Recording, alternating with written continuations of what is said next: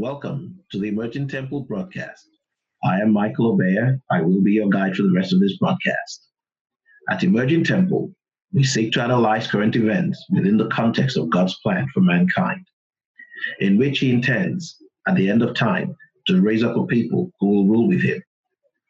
Before I go any further, I want to encourage you to like our page, to subscribe to our channel, and if there is a notification bell icon, I would like you to hit that bell so you can be notified anytime we upload new videos.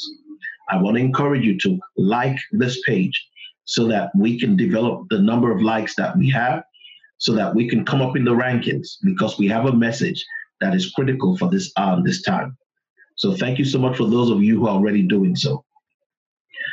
If you'd like to support our ministry, you can visit our website at templeoftruth.us. That's www.templeoftruth.us. Or you can go to patreon.com and look for our handle, Emerging Temple. I don't know, before we go into our study, I don't know if anybody has something you want to talk about, something on your mind you would like us to talk about, so we could, you know, talk about it. Maybe a circumstance, situation, dream, whatever, something on your mind you want to talk about? I have I have something on my mind that um, you know I realized after I talked to you, Liz, this week that um, this younger generation that's coming, it's like they speak a whole different language than we do, not just in words, but they have a, a totally different worldview. They um, they interpret words that we say totally differently so um, i mean i think it's appropriate for what we're reading in romans because you know when we get back towards the end it wasn't in my my chapters i was supposed to study on but um, you know we talk about how we have to be um, careful for those people that that really don't understand. But we really have a huge generation gap and um, just trying to reach them it's just that i think the difference in the way that we were raised and the way that they were raised that um, I think it the communi- it causes a huge communication barrier. I don't know if anybody knows what I'm talking about. It's true. I do. Um, and it's I evident. do, and I think it's, it's evident that sometimes, well, uh, I'm reluctant to say to other Christians, male or female, that I love you because the lexicon has changed the place that now it means something dirty instead of what it should mean. You have to preface it. Amen. Amen. I mean, they're so they're so programmed, and not only that, they're so programmed to think that everybody's out to get them, everybody's out to oppress them, everybody's out to demean them, everybody's out to look down at them, that you can't say anything. So when it comes to the gospel, it becomes very, I mean, this is like a, a brick wall, you know? Even good morning can come out the wrong way. you know? I this is mom. I don't think that uh, we should worry too much about that because we have something in our favor. We we have God in our life and we've got years of wisdom over them. And just like Kay was talking, being a youngster and being in the home of her great grandmother, her grandmother, and me at the same time, she said she got chewed out three different ways on three different levels on the same subject. And I told her that was wonderful. That was the way God reached her. We can use that same thing today. We can use our love, our having brought them up, also where we trod, and you'd say, listen, I'm not asking you to agree, but I'm asking you to be courteous and listen. This is history that is not being taught today and it's not in anything you're hearing in the music you listen to, but this is going to affect whether or not when the end time comes and God calls his saints, whether you get to go or you don't. And I'll tell you, people that don't know you, listen. At least that's my experience. Yeah, I agree. Doesn't I, I that it works for everybody. Go ahead, Liz. Oh, I I agree, and I think that um, something I heard this week that you think in a way it has nothing to do with people, but it does. Um, I was watching a horse training show, and this horse trainer had gone to to talk to this woman and show her place, and she's like this big international horse trainer and everything, and she was she was not a good rider to begin with. And then she was complaining about the horse and saying the horse does this and the horse does that. And the other trainer said to her, um, let me show you a couple things. And he modeled a couple things for her. And she was completely shocked. In 10 minutes, that horse was in perfect control and happy and doing everything perfectly. And she's a good enough rider that she saw that the horse was really doing everything right and so she accepted that um, it was her, not the horse.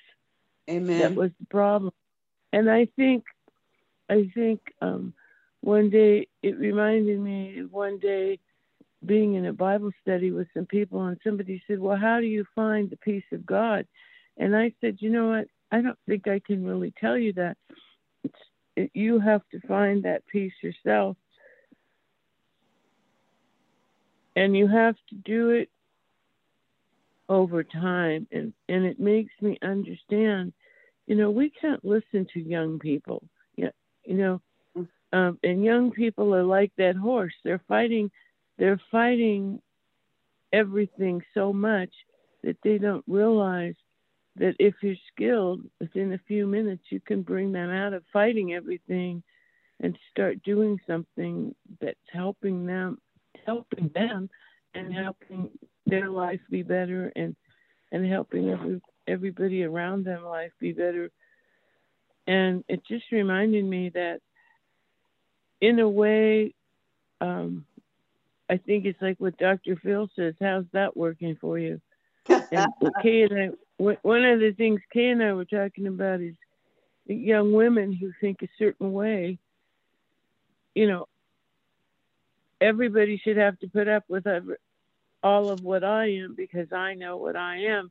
Well, that's great, but you know what? You have to kind of come along with everybody to, um, you know, you have to kind of come along with everybody. And if you've never been taught that, I think that's what it says here when, um, you know, we're told here in several places if you don't know what to do, you're not going to know what to do. So why are we letting the people who don't know what to do run everything?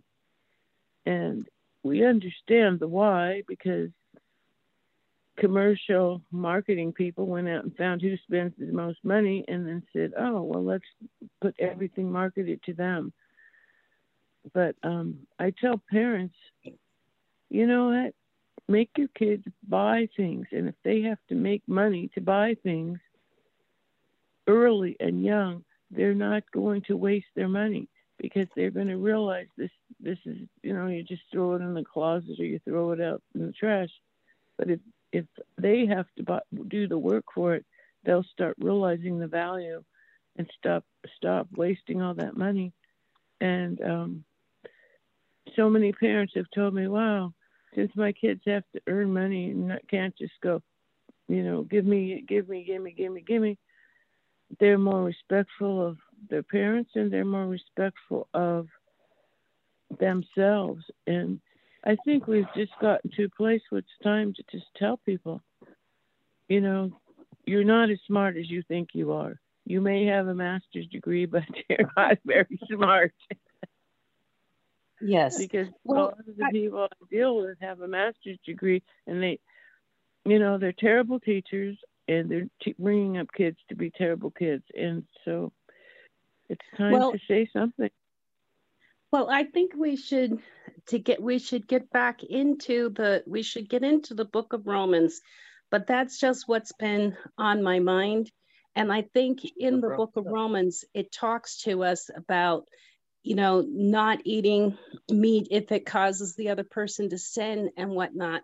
But I think it goes a lot deeper than that. It uh, so I think we have to just kind of, you know, pray for wisdom and understanding because it's us that we're so accustomed to being around other people that just think just like us that when we're in, yeah. with some, somebody that's thinking differently yes we have the knowledge we have the experience but we have to um, you know contemplate um, are we attracting or are we deflecting or are we being effective like you said with the the um, horse the horse trainer that took that unruly horse and was able to bring that horse quickly into um, the way that they should go. So we just have to be mindful of that. I, oh, I think so because the chapters that I read, that's part of what's in here, is um, you know, we we say like just for a second, chapter 11 says, he asks, um, has God rejected his people? And I think a lot of young people think, think God has rejected them, even though it's been them who has rejected God, or they don't even know God. And when they see that you're calm and you're able to get through things, then I think they begin to say, well, how are you, how do you do that? Yes. So who has chapters one through three?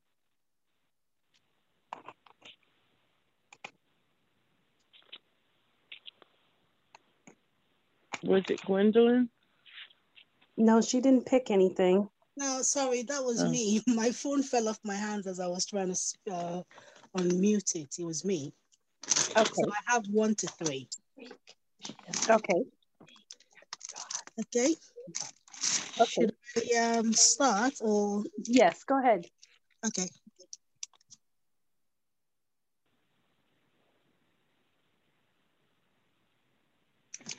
Okay. Uh, sorry, I did say I was running behind schedule, so I got stuck where I went shopping. So I'm just trying to organize myself while you were speaking. Um, so yeah, uh, Book of Romans thanks, uh, Brother Mike, for that guidance because he helped me, you know, understand the difference between the chastisation in uh, chapter one and chapter two. So, if we chapter one, Paul starts off, you know, introducing himself as an apostle of Christ and um, and then talked about um, he was actually addressing the Romans in this book. So he started off thanking God for all that have um, faith. And then he went ahead to talk about us, everyone, um, not just the Jews, but um, also the Gentiles about how we live our life. He went ahead to talk about um, preaching the gospel to all who are in Rome and to say that he wasn't ashamed of the gospel um, because we knew the, the resistance that uh, apostles were facing at the time, but he wasn't ashamed to speak um, about the gospel um, that it was in the righteousness of God is revealed from faith for faith, as it is written, the righteous shall live by faith. This is verse 17. And then he uh, went ahead to chastise all that claim to be wise. I often say that my favorite verse of the Bible is Romans 1 22. That's um, that's my favorite verse of the Bible, where it says, professing to be wise, they became fools. And that, you know, talking to, you can see that in the world we live today, from even what you, we're all talking about now, about what's in our mind, how not just the young people, but people, the resistance, the gospel, people laugh at the gospel. People think the gospel is stupid and they are so smart and they know it all. They know science and philosophy and all of that. So this this this verse really speaks to that when it says, professing to be wise. Verse 20. Professing to be wise. Sorry, I've, I've lost it just now. Uh, yeah, professing to be wise, they became fools. And sometimes you listen to some arguments from people who claim to be wise, and you just can see so many holes in their arguments, especially when I'm discussing with people. Sometimes I they come with science. I try to discuss the science and try to link the science to the gospel, and I try to link science to creation. And I ask them some questions, and at some point they have no answers, and they then they then give me a response like, well, that's a random occurrence. Because because really we don't know it all. And you know, in all the smartness, you know, sometimes you find them doing foolish, people believe in foolish things um, in trying to mock the gospel. So Paul was speaking to that here. And I guess this is not a new thing because he's always been with us, even before Christ. Um, as we can see here, he's addressing um, the you know Gentiles, and he's you know talking to them about their arrogant attitude, um, and then talking about how people worship creation instead of the creator. Verse 25. Verse 25, he said, Who exchanged the truth of God for the lie and worshiped and served the creature rather than the creator who is blessed forever which is um, true because a lot of people believe in nature. You know, they believe in, if you look at even the, um, you know, paganism before the modern times, it was always maybe God of thunder, God of the sun, sun god, um, the water god. It, you know, it just creature, the creation is what people see as God, but not the creator of that creation. And God and Paul was speaking to that here.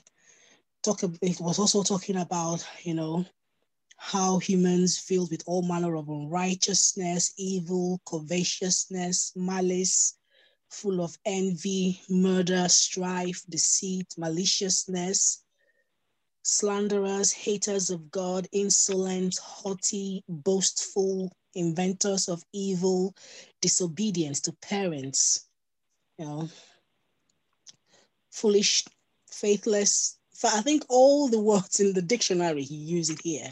And then you can see that it didn't just start all everything we were just discussing right now about you know, the modern generation. It just when you read this, you kind of like feel that this was actually existing even at that time.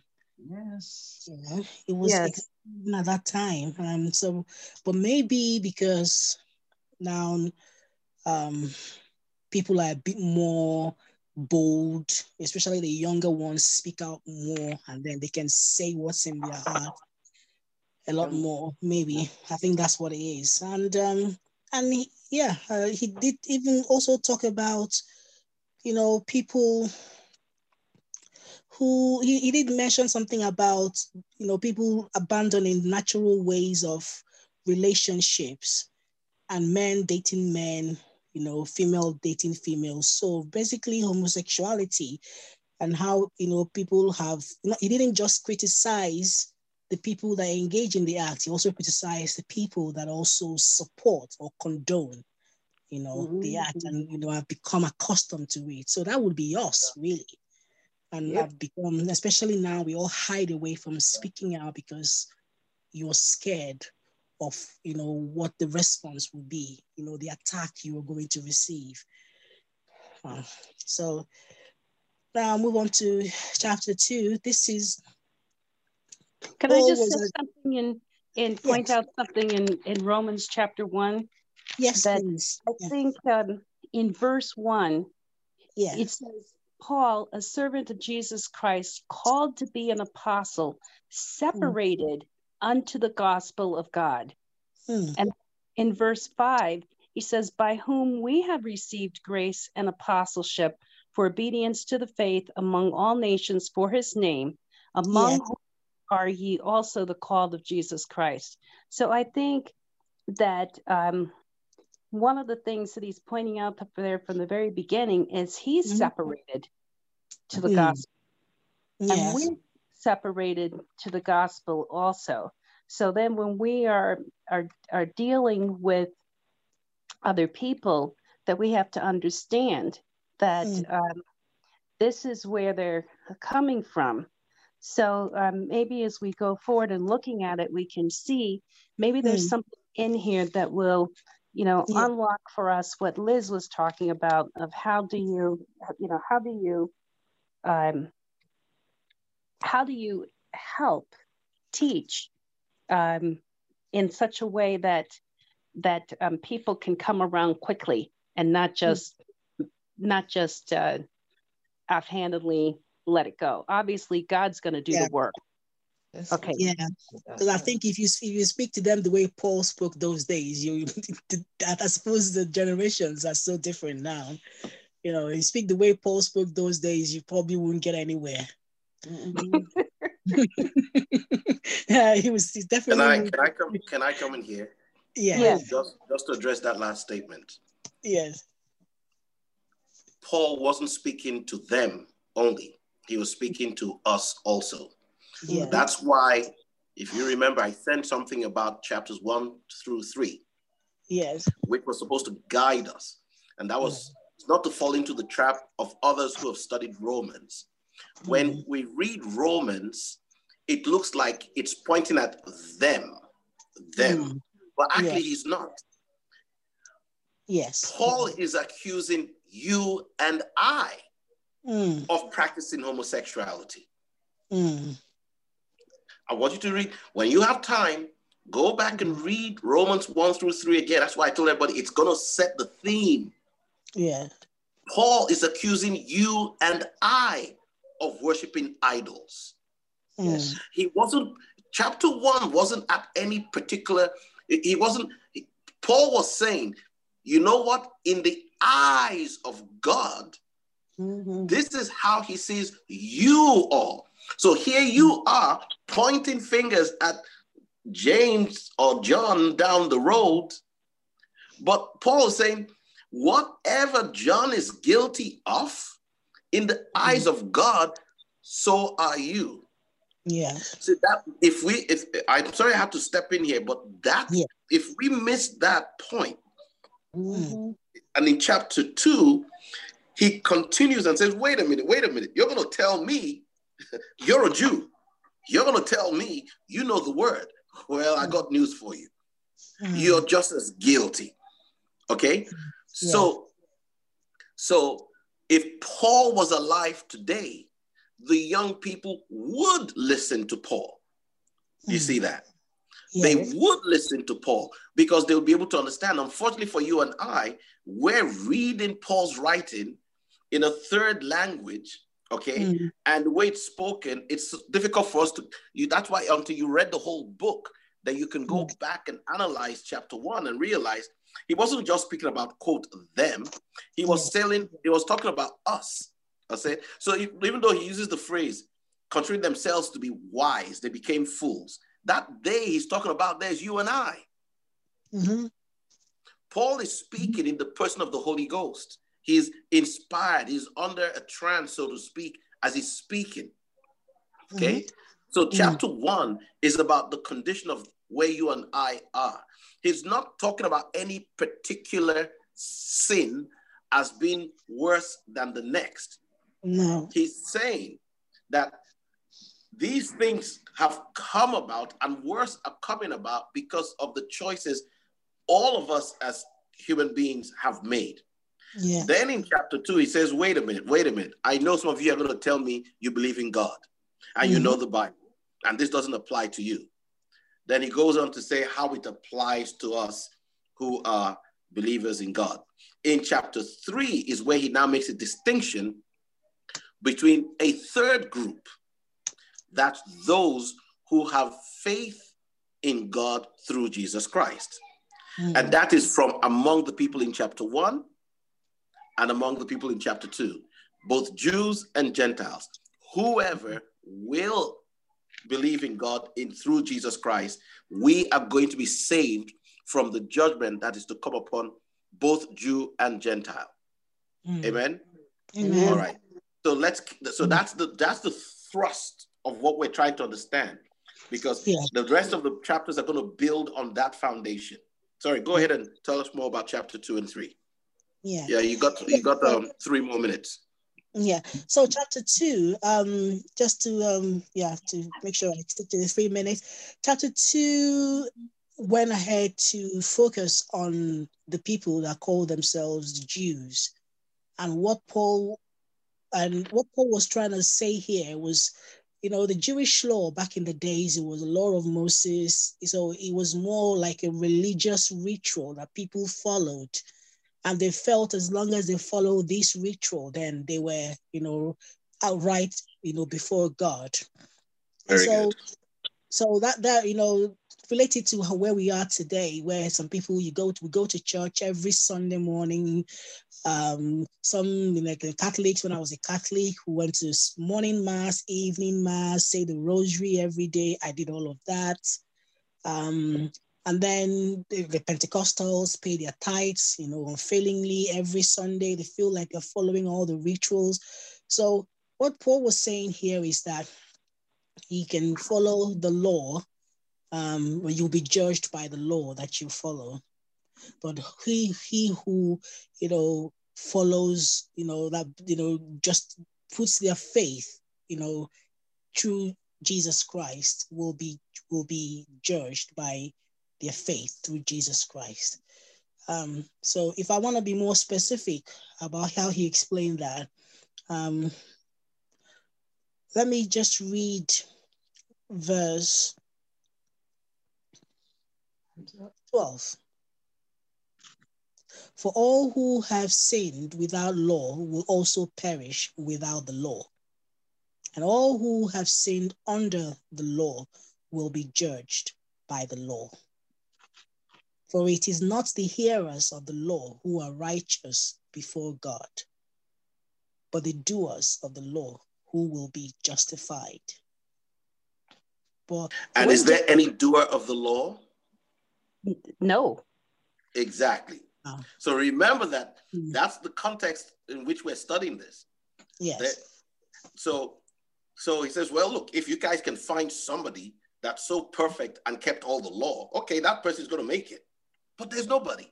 And that's mm-hmm. what it's all about. Sorry for interrupting, but go ahead. Yes. Yeah, and I think verse 29 kind of summarizes that. Yeah.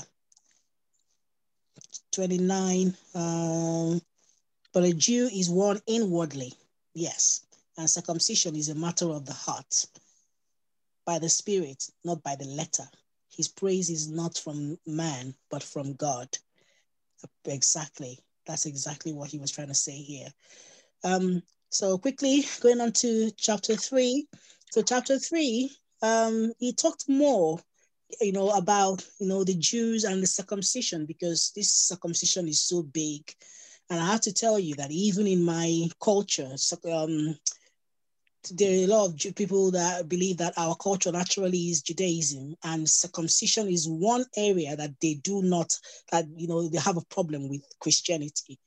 You know, this circumcision was such a big thing, and uh, maybe now I understand why Paul calls them the circumcisions. so, so some people believe as long as they were keeping to, to this circumcision, the value they placed in this circumcision, then that's it, they were right with God. So Paul was trying to say in this chapter that um let me just read a let me read a particular verse that addresses this. Um I think I should start from verse maybe 28. Okay. Yeah yeah let um, no yeah uh, let me go down a bit more um okay yeah let's start from 19 now we know that whatever the law says, it speaks to those who are under the law, so that every mouth may be stopped and the whole world may be held accountable to God. For by the works of the law, no human being will be justified in his sight, since through the law comes knowledge of sin.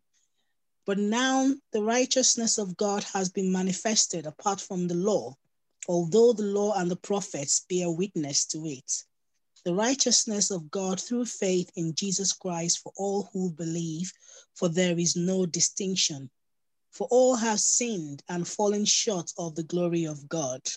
This is the most popular verse in the Bible. For all have sinned and fall short of the glory of God and are justified by his grace as a gift through the redemption that is in Christ Jesus, whom God has put forward as a propitiation by his blood to be received by faith. Okay, um, so he's trying to say here that it's the grace and the faith in Christ Jesus that would save, not the law, not following the law. Um, and then in verse 30, he says, His God is one who will justify the circumcision by faith and the uncircumcised through faith. Do we then overthrow the law by the faith? By no means. He's trying to say here, no, doesn't mean don't follow the law. He says, on the contrary, we uphold the laws. But what he's trying to say is that is not the end of it. That's not all. And I guess the, future um, chapters, he will talk more about that. Okay, um, sorry I've uh, used up more than three minutes. Thank you very much. Yeah. Thank you very much. That was very good at the end. Mm-hmm. Thanks. All right. Who's, who's, who's doing four through six?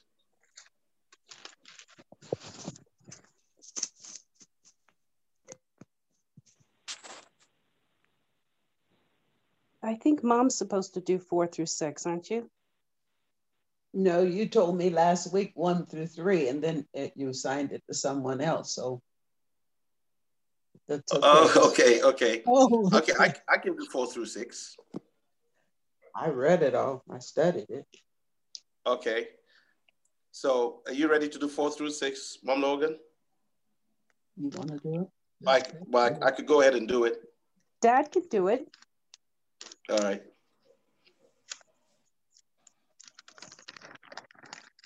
Are you ready? She just said Dad would do it. because I can't see. Oh, okay. Well, four starts out with, What shall we say that Abraham, our, our forefather, discovered in this matter? In fact, Abraham was justified by works. Um, he has something to boast about, but not before God. What does the scripture say? Abraham believed God, and it was credited him as righteousness. Uh, from that uh, paragraph, I get that uh, we are justified because we believe God. Amen. Amen. Uh, nothing else counts at that point. Because if one believes God, then he lets everything else go. Uh, a scientist who thinks he knows everything and has has degrees piled on degrees.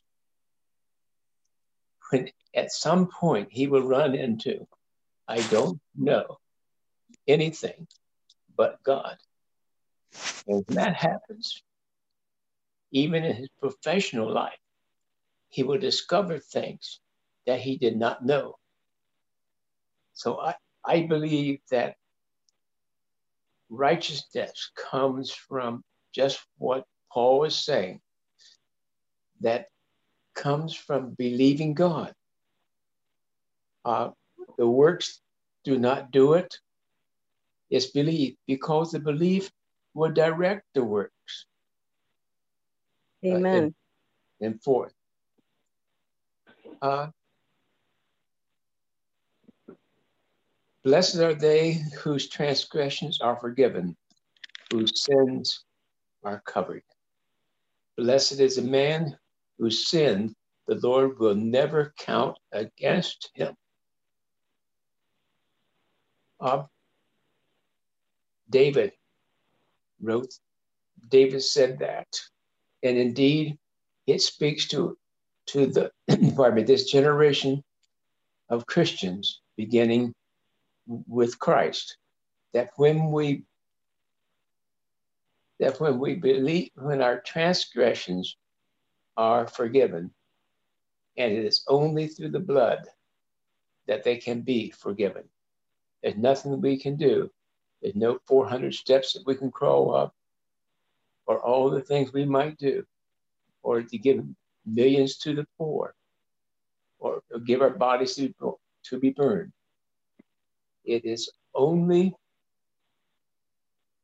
believing in God and that, and that we are blessed when the transgressions are forgiven and whose sins are covered. And Paul did not uh, did not uh, was not explicit there, but he could have said covered by the blood. Amen. Because it seems to me that God could have kept Jesus in heaven and sent more apostles and more, more uh, pardon me, uh, uh, more prophets.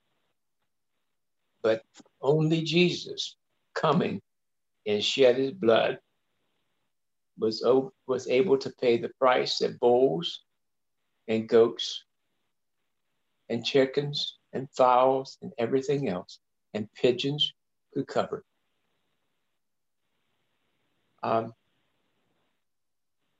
and he talks about is this blessedness only for the circumcised or also for the uncircumcised?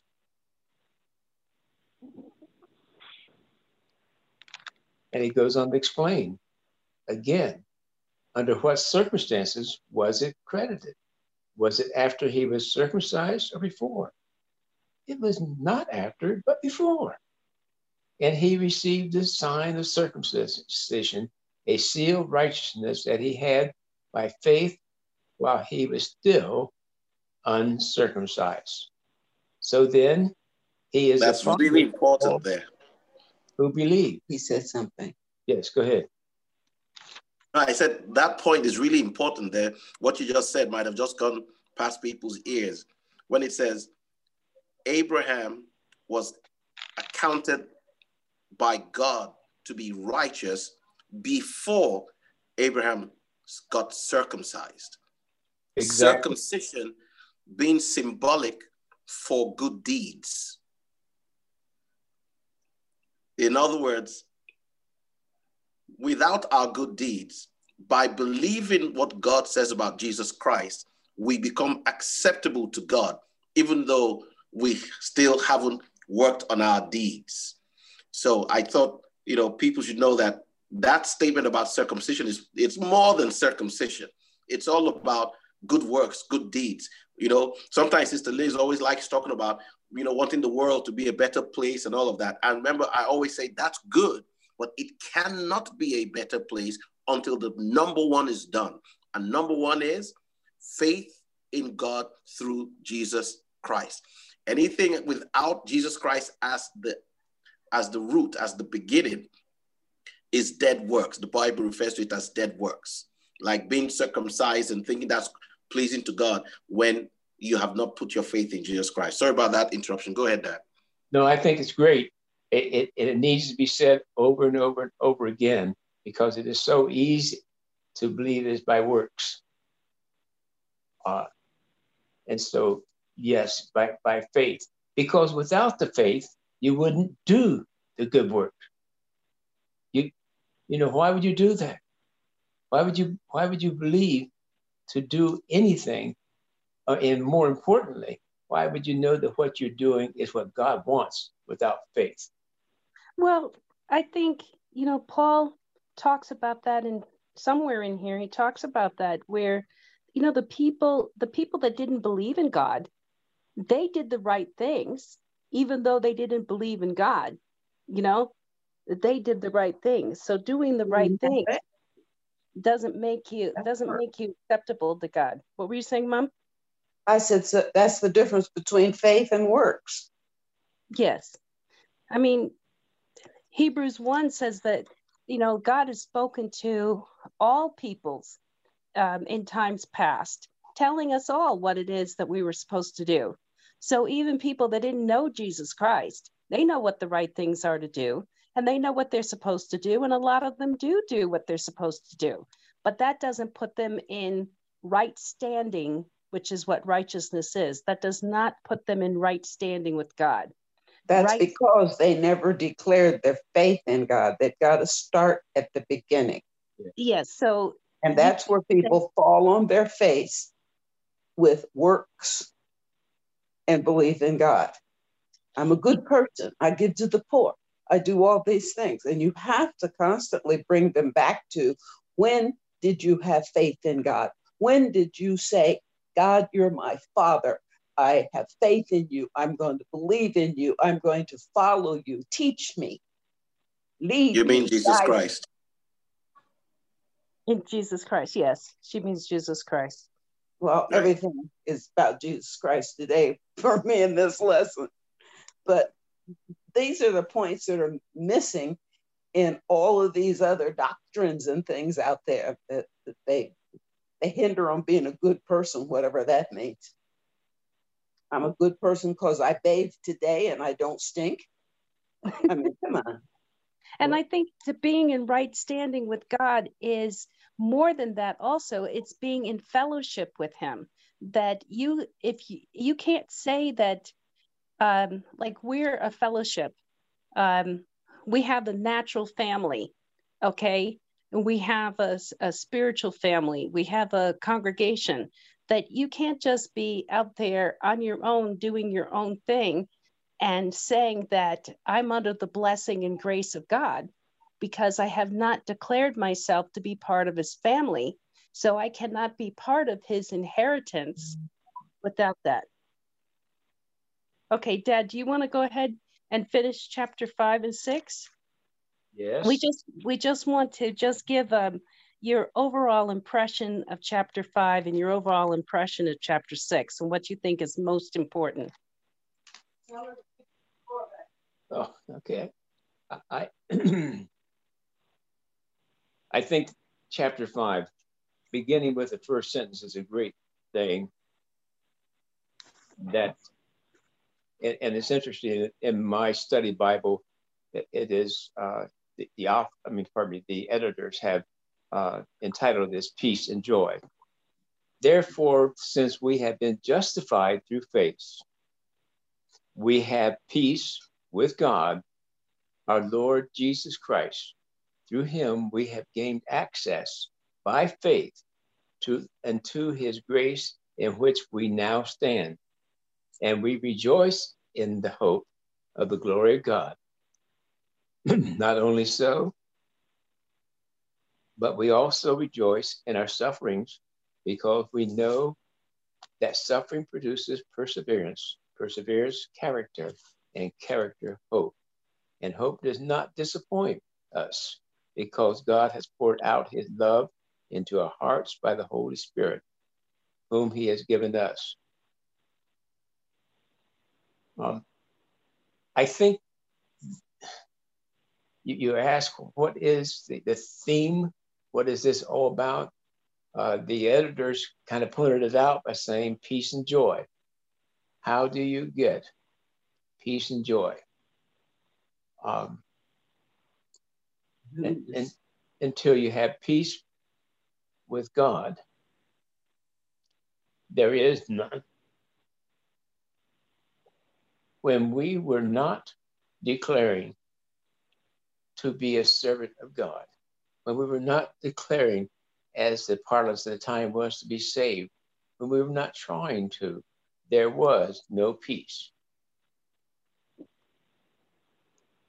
There was no joy.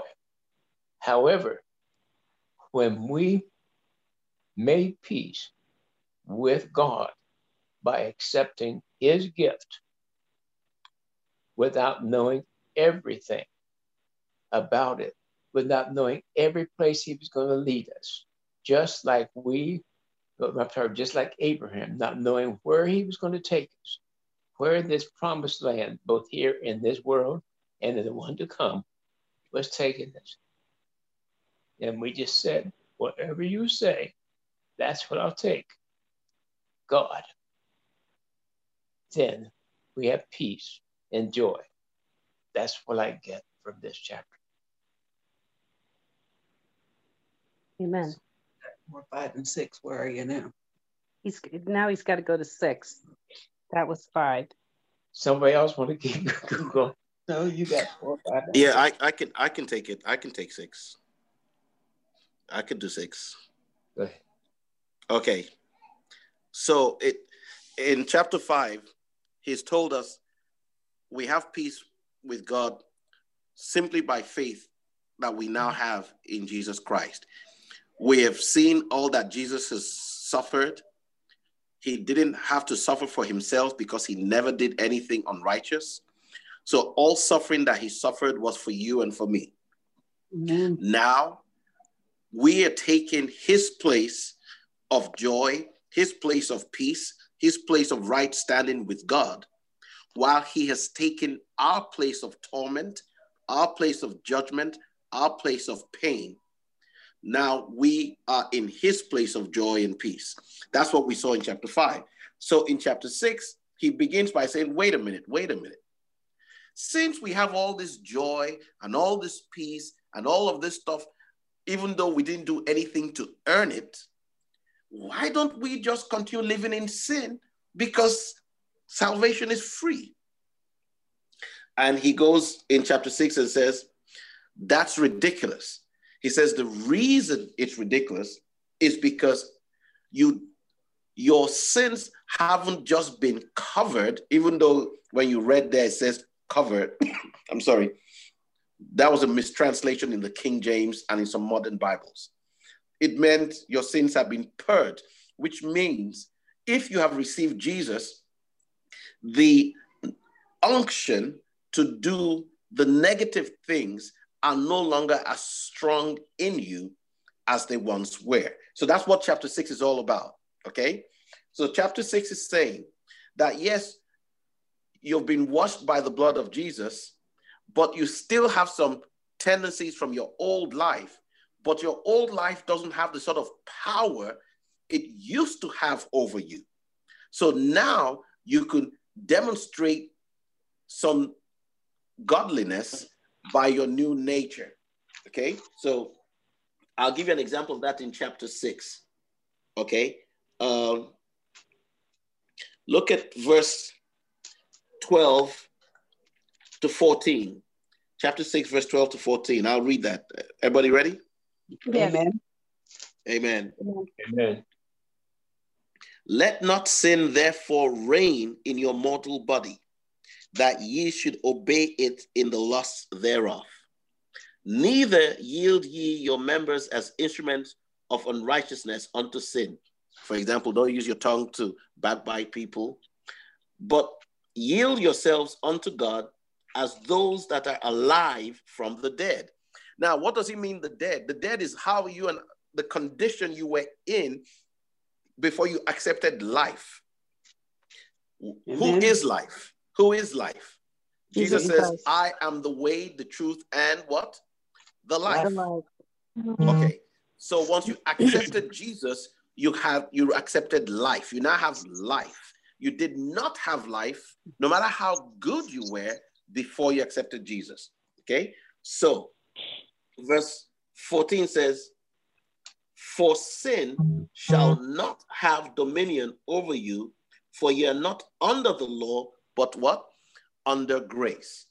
So now you have accepted Jesus, the power that sin once had over you is no longer there.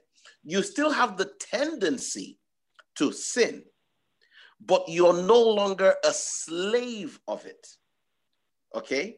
Amen. So as you grow day to day, you become stronger and stronger. Everybody remember the story of Samson, how he lost his eyes because he was betrayed by Delilah and they cut his hair and all. Everybody knows that story, right? Amen. Do you know that story is really about you? Mm. that story about Samson. Remember, Jesus said something when he came here. He said, You all study the Bible diligently because you believe, and then there was only the Old Testament, there was no New Testament. He said, Because you believe in it, you will find life. Well, the Bible is that which testifies about me, but you have failed to come to me that I might give you life.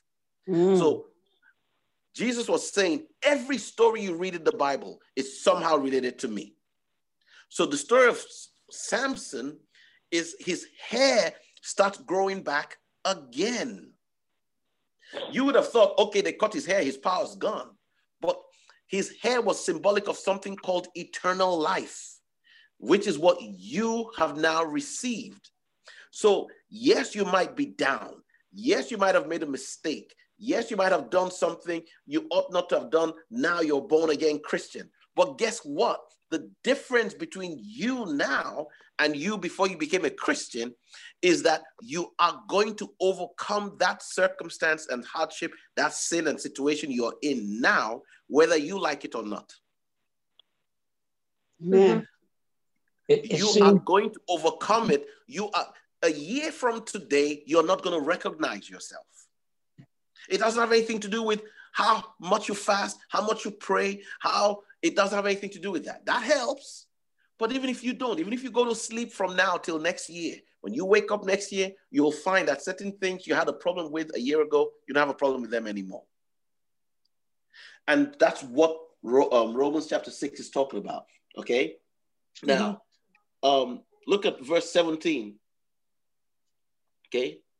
No, 16 and 17. It says, Know ye not that to whom ye yield yourselves servants to obey, his servants ye are, to whom ye obey, whether of sin unto death or obedience unto righteousness.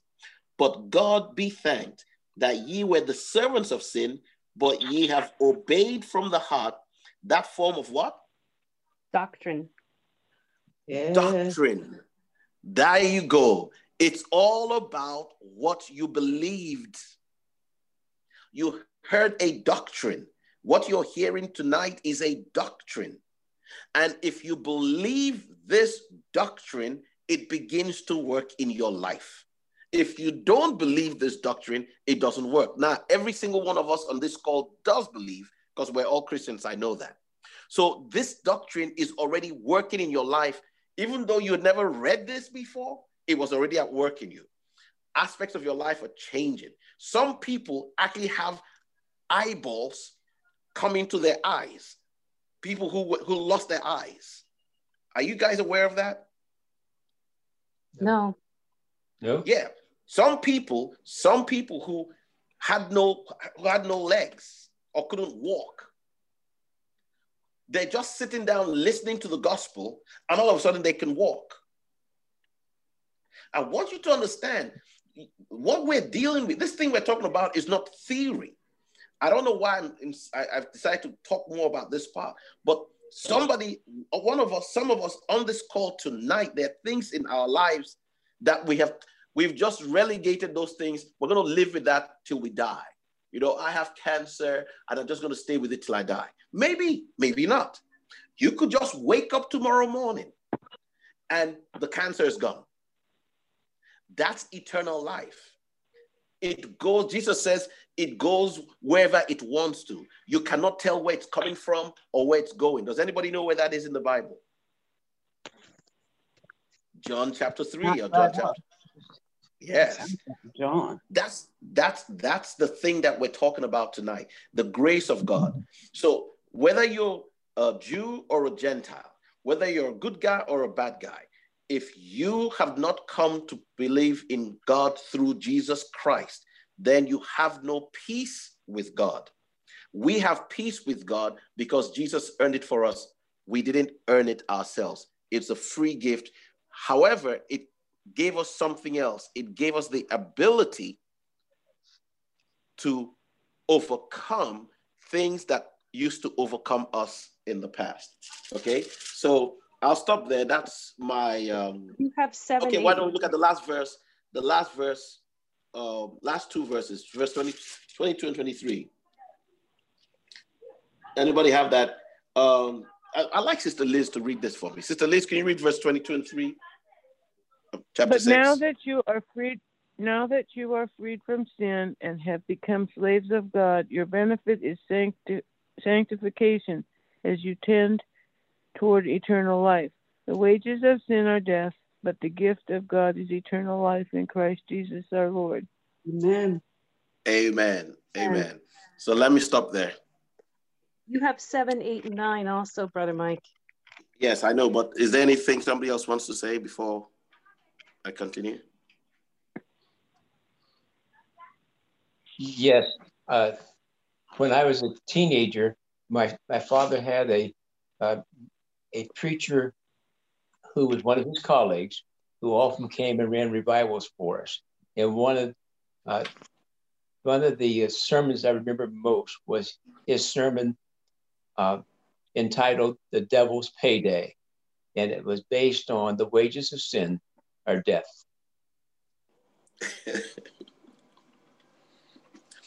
Good thing for you and I that we don't have to pay those wages. Amen. Amen. Amen. that's that's what that's what chapter six is all about. It's telling you, look, you don't have to pay those wages. You know, you don't have to. Okay, now chapter 7. Chapter 7 begins with, and you, by the way, everybody should know that in those days there were no chapters in the Bible, right? Right. So, so it's obviously just a continuation of whatever was taking place in chapter 6. And it says, verse 1 and 2 says, Know ye not, brethren, for I speak to them that know the law, how that the law hath dominion over a man as long as he liveth. In other words, you don't, you don't see a corpse saying, "Oh man, I'm late for work." That's what he's saying here. Okay, so so he says the law only has effect on you as long as you're alive, or it only has a claim on you as long as you're alive. Makes sense, right? It, to, yeah. to you and I, it's like he didn't need to say that. Everybody knows that, correct? But mm-hmm. he's trying to get across a more subtle message. He's saying once you can believe the doctrine, remember the word doctrine we saw in the last chapter. Once yeah. you can understand and believe the doctrine that you no longer have to live by the law, that the law will no longer have any power over you. Now, we'll find out now. Look at verse 2. It says, For the woman who has a husband is bound by the law to her husband as long as he's alive. But if her husband is dead, she is loose from the law of her husband. Now, what does this have to do with anything we read in chapter 4, 5, 6, or anything? Can anybody tell us? Well, verse 4 kind of tells us plainly. okay, go ahead. What does verse 4 say? Wherefore, my brethren, you also are become dead to the law by the body of Christ, that you should be married to another, even to him who is raised from the dead, that we should bring forth fruit unto God. Notice the word fruit. Mm-hmm. That means that means a lifestyle that is pleasing to God. Do you mm-hmm. remember when Jesus went to look for was it what was it grapes or something from a tree? Olives? Figs. Figs. And the Bible says it was not yet the season. You all remember that? Yes. And what did he do to the tree? He cursed it. He cursed it. Why? The tree was not supposed, the Bible says it wasn't fig tree season. Mm-hmm. Now, let's all of us stop for a second. Imagine you're that fig tree, because that's what the story is all about. That mm-hmm. fig tree is you. And the Bible says that was not the season for the fig tree to bring figs. But Jesus went to the tree to look for figs. And by the way, he knew somebody was going to write that down in, in a book called the Bible, and that you and I were going to read it. And he was kind of hoping that one of us will say, This doesn't make any sense. Why is well, he cursing this poor tree? And the remember, tree withered and died. Remember, he cursed it.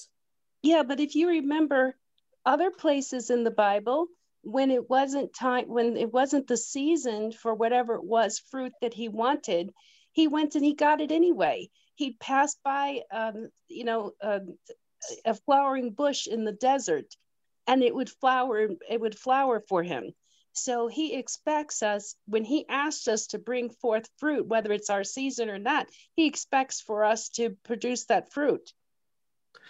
Yes, but what's the message? It's the, the what the message is that he has deposited something in your life in which you are expected to manifest that fruit. It has nothing to do with how you feel or what you think of yourself. In other words, it's against the law of nature. Okay? In other words, you are no longer under the law of nature. The law of nature legitimately says this is not fig manifesting time. Okay?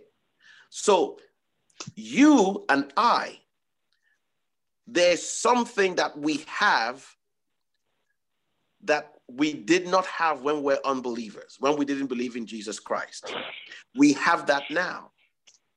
And so what you're reading here, okay, what you're reading here is that you're no longer under the law, you're now under Christ. And being under Christ causes you to manifest the nature that actually keeps the law. Does that make sense?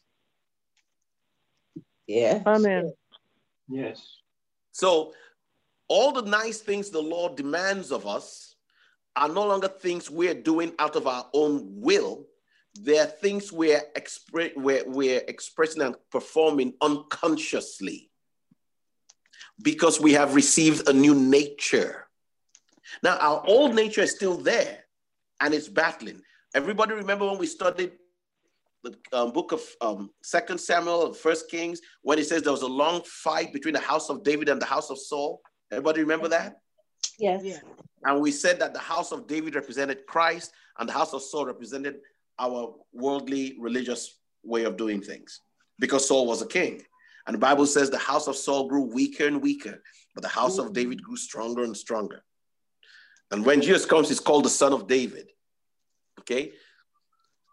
All right. Okay. Let, let's not let me not go too too far aside because we have a lot to read. Okay, I'm going to jump to chapter 8. Sorry. It says, verse 1 says, chapter 8, verse 1 says, There is therefore now no condemnation to them which are in Christ Jesus, who walk not after the flesh, but after the spirit. Can anybody tell me what it means to walk after the flesh?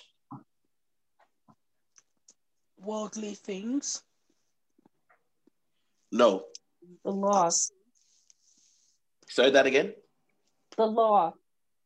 To walk in trying to be good as a human being in yourself, not the unconscious unction of the Holy Spirit motivating you to do things, but you doing those things of your own self. Remember, everybody remember the first miracle Peter and John did in the temple in the book of Acts? Everybody remember the book of Acts? The very first miracle Peter and John did? They called on something, didn't they? No? Nobody remembers the, the, in the temple. They were going to the temple to pray, and they saw a man and he stretched out his hands and he was asking for alms, asking for money. And they looked at him and said, Silver and gold have we not, but ah, such as we have, give we thee. Correct? In the name of Jesus Christ of Nazareth, rise up and walk. Everybody yeah. remember that now? Yes, yeah. he, healed him. How many years did they say the man had been there? Wasn't the it Bible 40 said years? 40 years. 40 Isn't years, that the yeah. same temple where Jesus went and flogged people out of? Yes. Why didn't Jesus heal that guy? He was an example. No, because Jesus said to us in the book of John, the Son can do nothing of himself, only that which he seeth the Father do, that doeth the Son also. So God never told Jesus to heal that man, and Jesus never did. Mm. Wow. So that's what we're trying to learn tonight. We're trying to understand how to flow in what God has set you free to be, to be who He has set you free to be, and no longer trying to be a goody two shoes, trying to trying to do the right thing, trying to be good, trying not to smoke anymore, trying not to. Cigarettes will leave you. Don't stress yourself; they'll go. Any problem you're dealing with will go. Don't don't don't kill yourself. Okay, and that's what chapter 8 is saying. It says, There's therefore no condemnation for those who are in Christ Jesus who walk not after the flesh, but after the unction of the Spirit. Okay, flesh here doesn't mean the world and bad and all that. How do we know that? Simple, just continue. Verse 2 say, For the law of the Spirit of life in Christ Jesus has made me free from the law of what? Sin and death. What is the law of sin and death? It tells me in verse 3 For what the law could not do, in that it was weak through my flesh, God, sending his own spirit, his son, in the likeness of a sinful flesh, and for sin, condemned sin in the flesh, that the righteousness of the law might be fulfilled through us who walk not after the flesh, but after the spirit. Does that make sense now? Yes. Yes. Okay. Yes. So the spirit of God is working right now in Liz's life without her even knowing. Okay? It's okay to be good. There's nothing here saying don't be good. It's just saying don't look at your good deeds as going to give you anything. Look at the good deeds God does through you. Okay? You just, you know, you're just driving down the street and God says, give that, stop and help that old lady. See, it's about to rain or it's about to snow, and she's there with her. She's just coming out of the shopping, whatever. You say, ma'am, can I give you a ride? And you give her a ride. Okay. Now, you never planned that that day, did you? No. But you were probably on your way to a very important appointment, but she was just about to be drenched by snow or rain. So God is not against good deeds. He's just against good deeds that you thought up. Ah. Mm-hmm. That's, that's, that's the message. You are a manager, not an owner. So if you have a lot of money, it's not your money, it's God's money. Can you imagine if I came back and my manager told me, look, he was feeling very generous, so he emptied out the cashier's register and gave it to the poor? My money. Now you have to take that attitude towards everything. It's not your right to decide when you want to be good. It's God's decision. Now, I know this sounds heavy, but that's what you're studying. That's why we said to study this book of Romans. Okay, um, sorry, I'm taking too much time. Let's go to chapter 9. Um, chapter 9, verse 1 and 2, it says, I say the truth in Christ, I lie not. My conscience also bearing me witness in the Holy Ghost, that I have great heaviness and continual sorrow in my heart. For I could wish that I myself were accursed from Christ for my brethren, my kinsmen according to the flesh, who are Israelites, to whom pertaineth the adoption and the glory and the covenants and the giving of the law and the service of God and the promises. Whose are the fathers, and of whom, as concerning the flesh, Christ came, who is over all, God bless forever. Amen. Not as though the word of God hath been uh, made non effect, for they are not all Israel which are Israel. Okay. Um, let me see. Okay. Okay, let me let me explain to you what he's saying here, okay? You'll see it better. Whoever's reading chapter 10 is going to elaborate more on what I'm just I just talked about. He's saying, Oh, I wish I was lost from Christ for my sake, for the sake of my fellow Israelites who are seriously serving God and doing all kinds of good deeds or offering all kinds of sacrifices but are actually wasting their time. Mm. That's what he's saying. Mm-hmm. Okay. Okay, that's what he's saying in chapter 9. He says, Oh, I wish they could come to Christ. Okay. Uh, look at um, the same chapter 9, verse 30 to the end, 30 to 33. Anybody can read, please. What shall we? Yeah. Go ahead.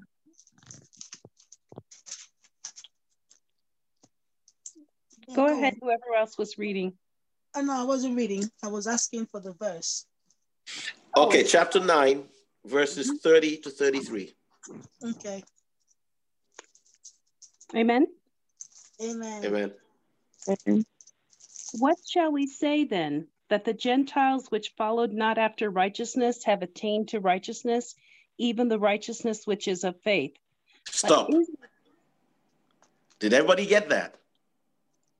He said, in conclusion, what am I saying? The Gentiles who didn't try to keep the law of God, didn't try to be good, have somehow stumbled upon, sorry, the righteousness of God. Do you get that, everybody? Mm-hmm. Yes. Yes. He started off this chapter by talking about his kinsmen, the Israelites, who are being good, doing all the sacrifices, going to the temp- temple, doing all the good things. He says, but these poor guys think they can earn anything from God. They don't know God. And, and here, these silly Gentiles, they've never lived a righteous day in their whole lives. And I can't believe it. They're in the kingdom, and my people are locked out. Yes. talking about you. 31 says. Yeah, 31 Okay, good. But Go. Israel, which followed after the law of righteousness, have not attained to the law of righteousness. Wherefore? Because they sought it not by faith, but as it were by the works of the law, for they stumbled at the stumbling stone. As it is written, Behold, I lay in Zion a stumbling stone and rock of offense, and whosoever believeth on him shall not be ashamed. Amen. Amen. So that's we're seeing. Remember when Billy read chapters one through three for us? We looked at the people in chapter one. It seemed like he was talking about the unbelievers and how they were bad and everything. Then, just before you could say Jack Robinson, he says, Wait, and you who think you're a Jew, you know, he also guilty. So everybody's guilty. Okay. So when you read Israelites here, you can translate that to church folk. Okay. Don't just think, oh, this happened 2,000 years ago. It's talking about today. Mm. Okay. And when he talks about Gentiles here, don't just don't think about you know anybody that's a non-Jew. Just think of people me and you consider to be bad people, huh? Gang members. Okay. that's what he's talking about here. And he's like, what happened? The church folk are locked out, and gang members are now preaching the gospel. Mm. Yes. That's what he's saying. This thing is not an old book. It's today. It's talking about right now. It applies to right now. The Israelites of right now, the religious folk of right now, are the Israelites of today. Okay? All right. That's I'm done with mine. Please, somebody has 10 through 12, I think. 10 to 13 have 10 through is. 12. 10 through 13, yes. Okay. In chapter 10, um, he talks about what, what he what he's trying to say is that his prayer is for the Israelites, that he wants them to be saved. And he's talking about that they're zealous. But um, what you were saying is that if they do all the laws, it isn't going to be any guarantee. Like if I if I do all the law, that doesn't guarantee that I will get what it is, the justice of God. Yes. And if I if I'm doing the law from without the right heart to, to do that, and he says, don't say in your heart. In chapter and verse six he says, don't say in your heart. Who shall go to heaven and who shall go down into the abyss, because he says, um, if you confess with your lips but don't believe in your heart, that doesn't make any sense.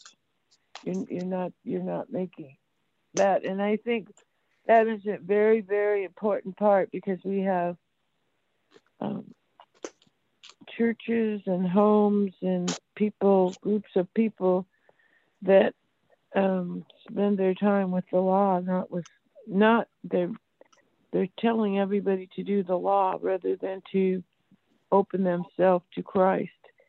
And even though with their lips they have said, Oh, I've accepted Christ, they haven't because their heart isn't open to Christ. So, like you said, when they drive by the lady in the rain, they say, Oh, I have to get to my meeting, rather than call the meeting and say, I'll be a few minutes late and take the lady out of the rain. And so he says, he he's t- at the end of chapter um, 10, he says, Isaiah told us boldly, I found by those not seeking me, those who were not looking for me, and I revealed myself. And of Israel, he says, All this long time I have stretched out my hands to you. You are unbelieving and contentious people. And and so then in chapter 11, he says, Does this mean that God has rejected his people, the, the Israelites? And he said, Of course not. He said, No, God has not rejected them. As Elijah, as Elijah said, Oh, they're horrible people, and Elijah wanted them punished. But God, but God said, um, God gave an answer in chap in verse four of chapter eleven. God gives an answer to Elijah and says, "I have left for myself seven thousand men who have not bowed their knee to Baal." And so, I think he's saying, um, it's not up to us to be to to decide who God should punish. That's up to God to decide who who's to punish, and it's not up to Right. us to look at a group of people and say we should. God is going to punish them, when in fact God has chosen who who is going to be faithful, and that faithful person might say, um, that faithful person might be the very persons that we t- we told God, oh, punish them, and I think that was the part um, that he says when he when he says later that it's God's mercy. In the end of chapter 11, he says it's the triumph of God's mercy, not all the acts we do, not how well we do the law. And in chap- in verse 32, he says, God has imprisoned all in disobedience, that he might have mercy on all. He does, and, and I think that goes back to I think it was verse three or something, but I mean chapter three. But when he he says, the more we stick to the law and judge everybody else, the more we are breaking. You know, we are doing that judgment that that God doesn't want us to do. So we need to we need to stop ourselves from from judging other people and being being making ourselves be the judge of God. Leave God to judging. Just do do what what we are hearing for us to do. Sorry, what chapter and And verse so- that? Chapter 11. It it was in chapter. What was it? Right at the beginning of. He says, um, chapter two. God's just judgment, chapter two, verse one. That is why. That is why every one of you who judges another is inexcusable. Is that That chapter, when chapter. now Sorry, what chapter? two, two, Are two we doing chapter one. two or or eleven? We're no, I'm doing doing chapter- number 11. And I'm saying the triumph of God's mercy is we have to have faith in God's mercy, not not in our ability to punish other people. And that's what, and it was furthered in chapter two, verse one. That's what he's saying. Don't don't judge other people. And in and and Sorry, can we can we go oh, can we go back to chapter can we go back to chapter two, verse one? Let's see that. Is it the one That where it says, "Thou thou art inexcusable, old man, if thou doest this thing, and judges Right, others."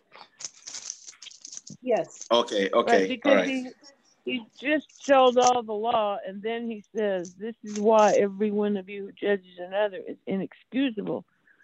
And in this chapter eleven, verse thirty, he says, "Just as you were once disobedient to God, and now have received mercy, so have they become disobedient." And God wishes right. to show you mercy, and He will show them mercy. So He's showing that He's talking. I think He's saying again that it's God's mercy, not our mercy. So when we, I think what you were saying is when we, when we stop and pick up the little lady in the rain, we're not doing it because we're such a good person. We're doing it because God moves us to do these merciful things. In chapter 12, he says, Be ready to be ready to sacrifice things that are that are important to you. Um, it says, Do not conform yourselves to this age. And I think a lot of people take that one verse, do not conform yourself to this age, and say, um, use it to judge other people rather than to talk about yourself and be transferred. And so he's saying, don't be don't stay 12 years old. Grow up and be when you're 20, be and when you're 30, be when you're 50, be when you're 80, be when you're 100. Don't be just can don't just say, "Oh, well, I'm 12 and I'll get all this plastic surgery and everyone will think I'm good and young and whatever." Just be who you are.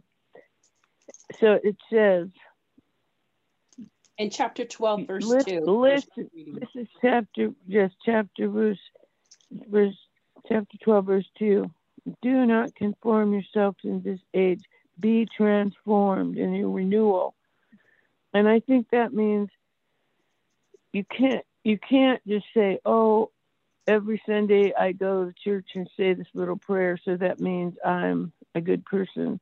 You have to take that prayer out into the world and be that spirit and listen listen. And when god tells you what it is you're supposed to do then do that.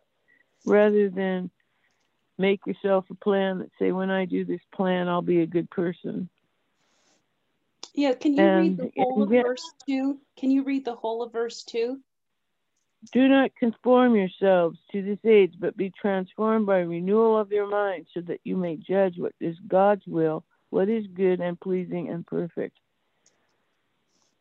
And I think that's a very important part of, um, like I said, not just go to church and say, well, I went to church and I said all the prayers perfectly, so now I'm saved for the week. I think you need to say, I went to church and I said all the prayers, and it renewed my commitment to go out in the world and listen and do what God wants me to do, not just go out in the world and do what I want to do because I'm going to come back to church next Sunday and get saved again. Over again.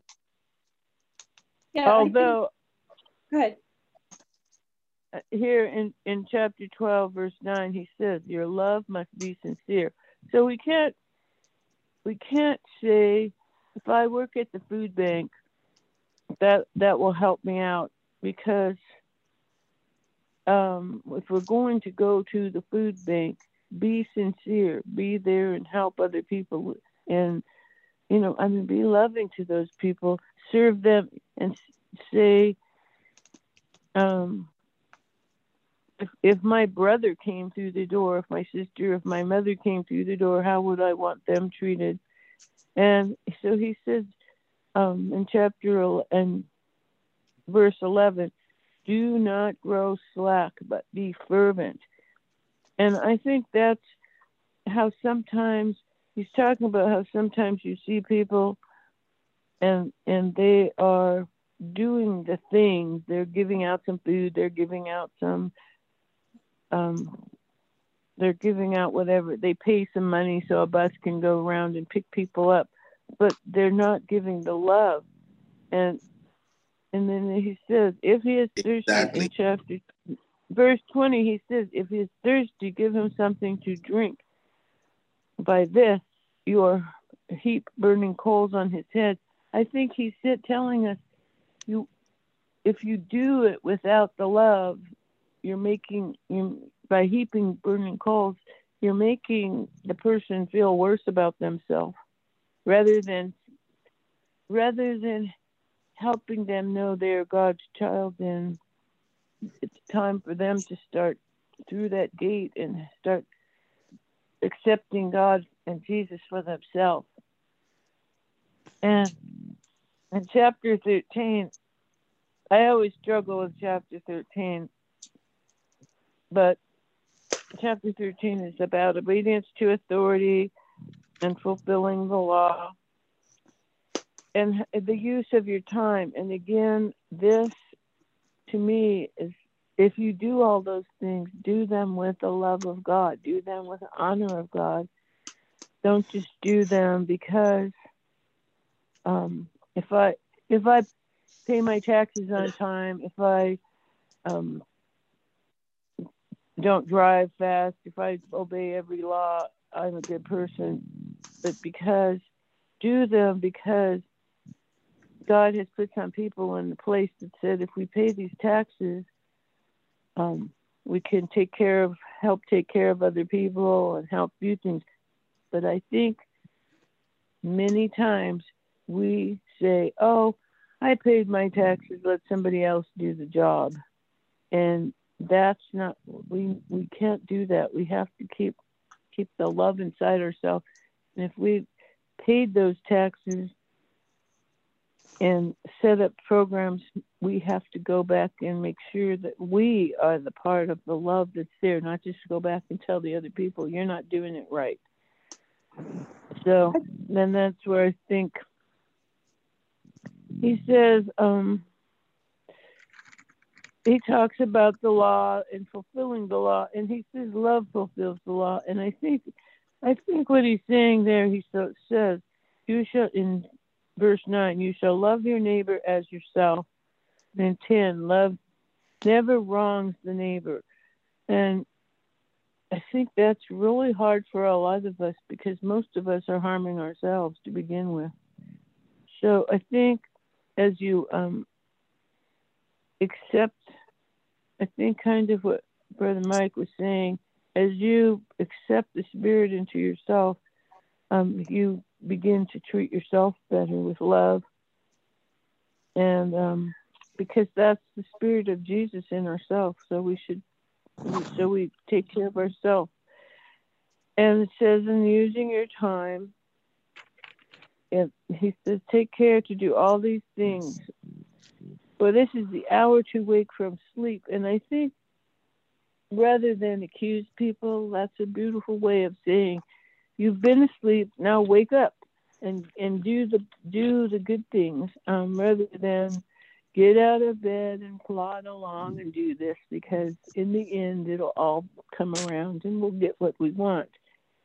And he says, put on the Lord Jesus Christ. And I thought that was really good is to put on the Lord Jesus Christ and make no provision for the desires of the flesh. So I think he I think he's really telling us to let that spirit of Jesus just wash through us, be through us, fulfill us, and then we will use our time um, and he he in, chapter, in verse 12 he calls it the armor of light and i like that. So i think you know as far as like being wish you know wanting the world to be a better place i think we all have to help other people to put on that armor of light. And since i'm a horse trainer i'm going to go back to my horse training story is that horseman didn't come in and tell that lady how bad of a horse trainer she was. He he came and showed the horse light, and it shed light on that lady. That the more bits and the more tie downs and the more everything she put on that horse, she was not she was not making that horse be a happy, joyful horse by opening herself and letting that horse be happy at what he was doing. She and the horse both had a better experience, and I think that's what this tells us here. If you open yourself to Jesus, you're going to have a better experience of serving God than you're going to have if you're just getting up in the morning going, Oh, I have to go serve these people today. Amen. Amen. Okay. Thank you, Sister Liz. Yes. I think if we can just look just one more time at chapter 12, verse 2, that um, when I think of chapter 12, verse 2, it says, And be not conformed to this world, but be transformed by the renewing of your mind, that you may prove what is what is that good and acceptable and perfect will of God. That what we're supposed to be doing is trans changing the way that we the way that we um, un- our understanding of who God is, who Jesus Christ is, and how He thinks about things, rather than the way that we've been taught by the world and by tradition to think about things. Only then Yes. will will we really be able to understand and to be able to love without dissimulation that um, so we're not so we're treating everybody the same way we treat our best friend even if it's somebody that we really don't like that um, we can't we can't turn a switch in our mind to the channel that jesus is on if we don't study about him and and try to really dig in and understand what is it that he thinks about this or what is it that he thinks about that? And how is that different from the way that i've been thinking all along? So it's just a matter of shedding that those old quote unquote works of darkness that old way of thinking to come into the new way of thinking. Right. so in chapter 14 it starts off saying him that is weak in the faith receive ye but not to doubtful disputa- disputations. So, in other words, if somebody really isn't strong in the faith, they really don't know who Jesus is, they're still thinking the way that the world thinks.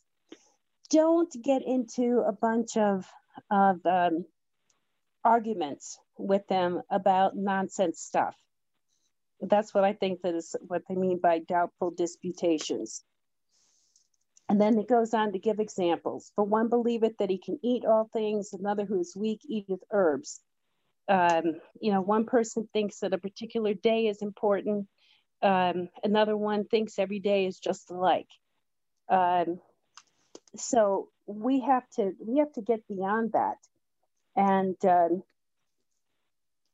then in verse 14, in chapter 14, it says, I know and am persuaded by the Lord Jesus that there is nothing in unclean of itself, but to him that esteemeth anything to be unclean, to him it is unclean.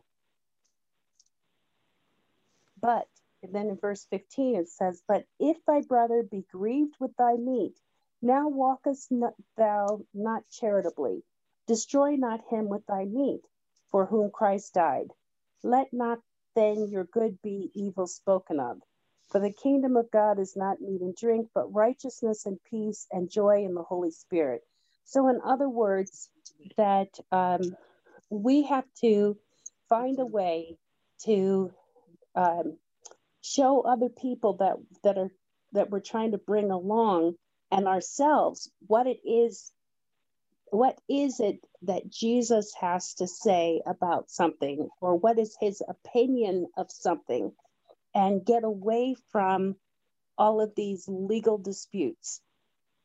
That we're not here to um, split hairs over the law. That's not what we're about. But we're the, we're called to try to see the the world the way that God sees, the way that Jesus sees the world, not the way that the world wants us to see things. And then in chapter 15, in verse 1, it says, We then are that are strong ought to bear the infirmities of the weak and not to please ourselves. Let every one of us please his neighbor for his good to edification. For even Christ pleased not himself, but as it is written, The reproaches of them that reproached thee fell on me.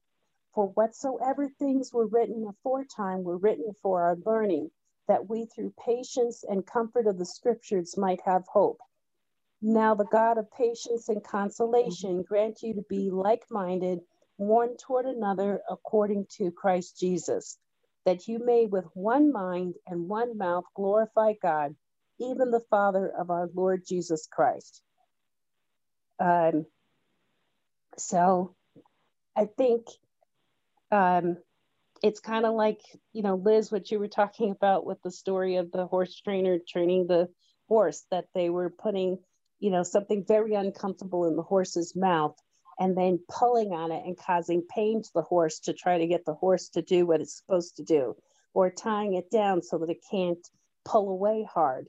That um, that hard discipline on the horse didn't do anything to make the horse um, happy and comply, but showing the, the horse love and compassion and patience and long suffering and letting the horse see that, wait, I'm not here to hurt you. I'm just trying to work with you. You're more likely to get the horse to work with you. It's the same thing in our relationships with other Christians and other non believers, even that we have to be um, more circumspect in how we treat people.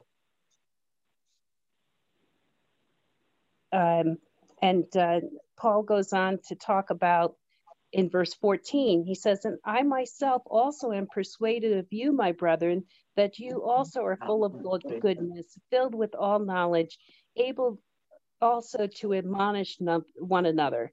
Nevertheless, brethren, I have written the more boldly unto you in some sort as putting you in mind because of the grace that is given to me, that I should be the minister of Jesus Christ to the Gentiles, ministering the gospel of God, that the offering up of the Gentiles might be acceptable, being sanctified by the Holy Ghost. Um, so, you know, we all have some goodness in us. We all have our, you know, our previous sinful nature, and we just have to be gentle with people, give them the teaching, and be, you know, but gently guide them to the Holy Spirit so that God can be glorified. Sorry, could you read that last verse you just read again? Something about sanctified by the Holy Spirit. Say that that that verse. Okay, that's verse 16 that I should be the minister of Jesus Christ to the Gentiles, ministering the gospel of God, that the offering up of the Gentiles might be acceptable, being sanctified by the Holy Ghost. Now, so he's working on preaching to you and I. Mm-hmm. We believe, but then we cannot be accepted by God until the Holy Ghost has washed us. Yes. That means the Holy Ghost has to get play a role in Paul's good deeds. Paul was preaching and saving us, but that didn't count if the Holy Ghost didn't finish the work. Did you notice that? Yes. The people Paul was presenting to God would not have been acceptable had they not been sanctified by the work of the Holy Spirit, which wasn't under Paul's control. Yes. And we could apply that to almost everything we talked about tonight that how it's good to be good, but just make sure we know that this good we're good in is what the Holy Ghost wants us to, to be doing at this moment in time. So that it is not of works, it is not our good deeds, it is what the Holy Ghost does through you that counts. So I, I just noticed when you read that scripture that I thought, oh boy, this is a good one to reemphasize. Sorry, go ahead. Yes. Now in chapter 16, I really don't understand um, the first 16 verses why they're there, but I'll just tell you what I do understand about about chapter 16. Um, in chapter 16, if we go to verse um, 17, mm-hmm. it says, Now I beseech you, brother, brethren, mark them which cause divisions and offenses contrary to the doctrine that you have learned and avoid them. For they that are such serve not our Lord Jesus Christ, but their own belly, and by good words and fair speech deceive the hearts of the simple. For your obedience is come abroad unto all men. I am there glad, therefore, on your behalf. But yet I would have you wise unto that which is good and simple concerning evil. So um, he's he in the first 16 verses, he praises a whole bunch of people that um, he's heard have been doing good work and have been good teach good and faithful teachers of the gospel and tells them to salute all these people but then he says but there are some other people uh, stay away from those people and um, then he finishes off by at the end by giving a blessing to them and he says the grace of our Lord, and it's blessing us also. The grace of our Lord Jesus Christ be with you all. Amen. Now, to him that is of power to establish you according to my gospel and the preaching of Jesus Christ, according to the revelation of the mystery, which was kept secret since the world began, but now is made manifest, and by the scriptures of the prophets, according to the commandment of the everlasting God made known to all nations for the obedience of faith. To God only wise be glory through Jesus Christ forever. Amen. So, what he's saying here at the end is okay, um, there's a lot of information in the scriptures that points to Jesus Christ. All the scriptures point to Jesus Christ and talk about him and and his nature, but it was kept a secret since the world began. But now exactly. it's, being, it's being made manifest by the scriptures that the prophets gave us according to the commandment of the everlasting God, which he made known to all nations for the obedience of faith. And um, to God, who's the only one that's wise, be glory through Jesus Christ forever. Amen. Amen. Thank you so much. It's like we um, we went quite a distance today, almost an hour, 40 minutes on this, but I think it's been worthwhile.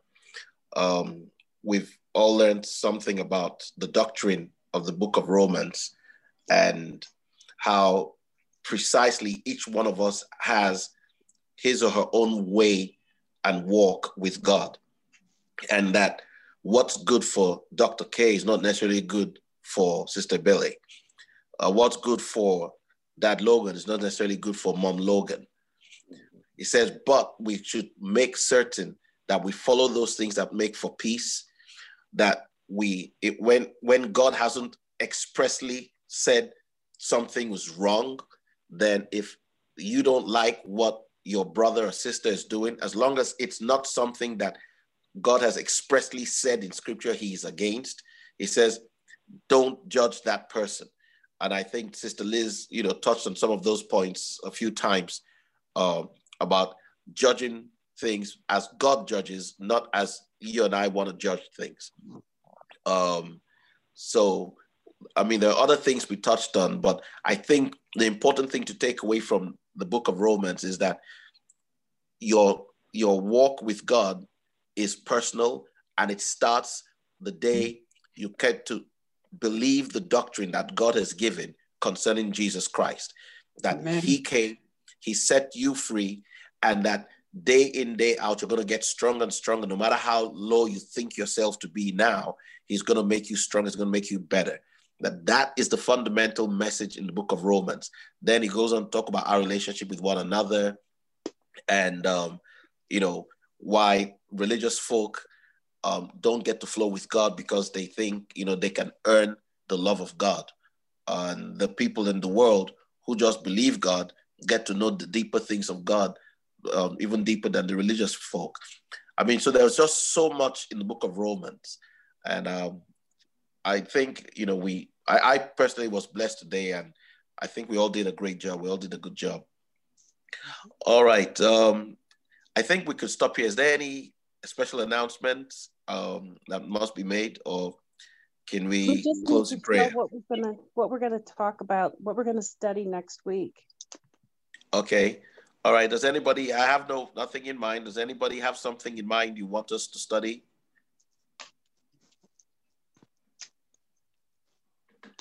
Um, Liz, is there a book? Ebele, is there a book you've been thinking we should, you know, you want a study done on? Any? Um. Well, no. I still keep coming back to Revelations, but um, I guess we're not ready for that yet. No, no, no, no. no. We can't read the whole Revelation. If, if we're going to do Revelation, it's going to take us a few weeks to do that. And I don't know, uh, we're not at that point yet, but we want to do that. Does anybody else want us to study the book of Revelation? Yes, we can do Hebrews. Okay. Okay, so we haven't done Hebrews, have we? No. We did Hebrews, but it's been a while since we did Hebrews. Okay. How many chapters in Hebrews? 14 or 15, something like that? 13. Okay, 13. Okay. All right. So why don't we study the book of Hebrews this week? Okay.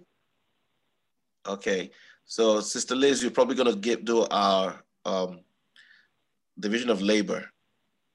Okay. All right. Yeah, I think, uh, Mom, yes, it is the book of Revelation, but the book of Revelation contains the revelations that were given to John. Right. All right. So I solicit your prayers, I solicit your support.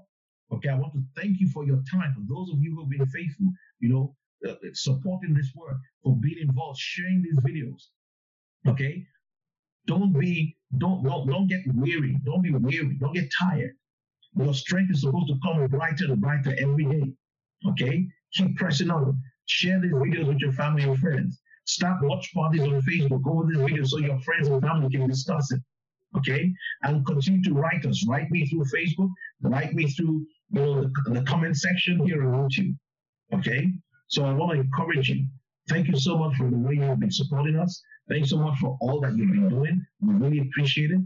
Remember what I said, if you want to continue listening to us, provide audio, you can always go, okay, to our website. You can see the online radio channels that you can get us through. Like I mentioned, um, Apple's iTunes, I met Apple iTunes, I mentioned um, Spotify, and I think Google.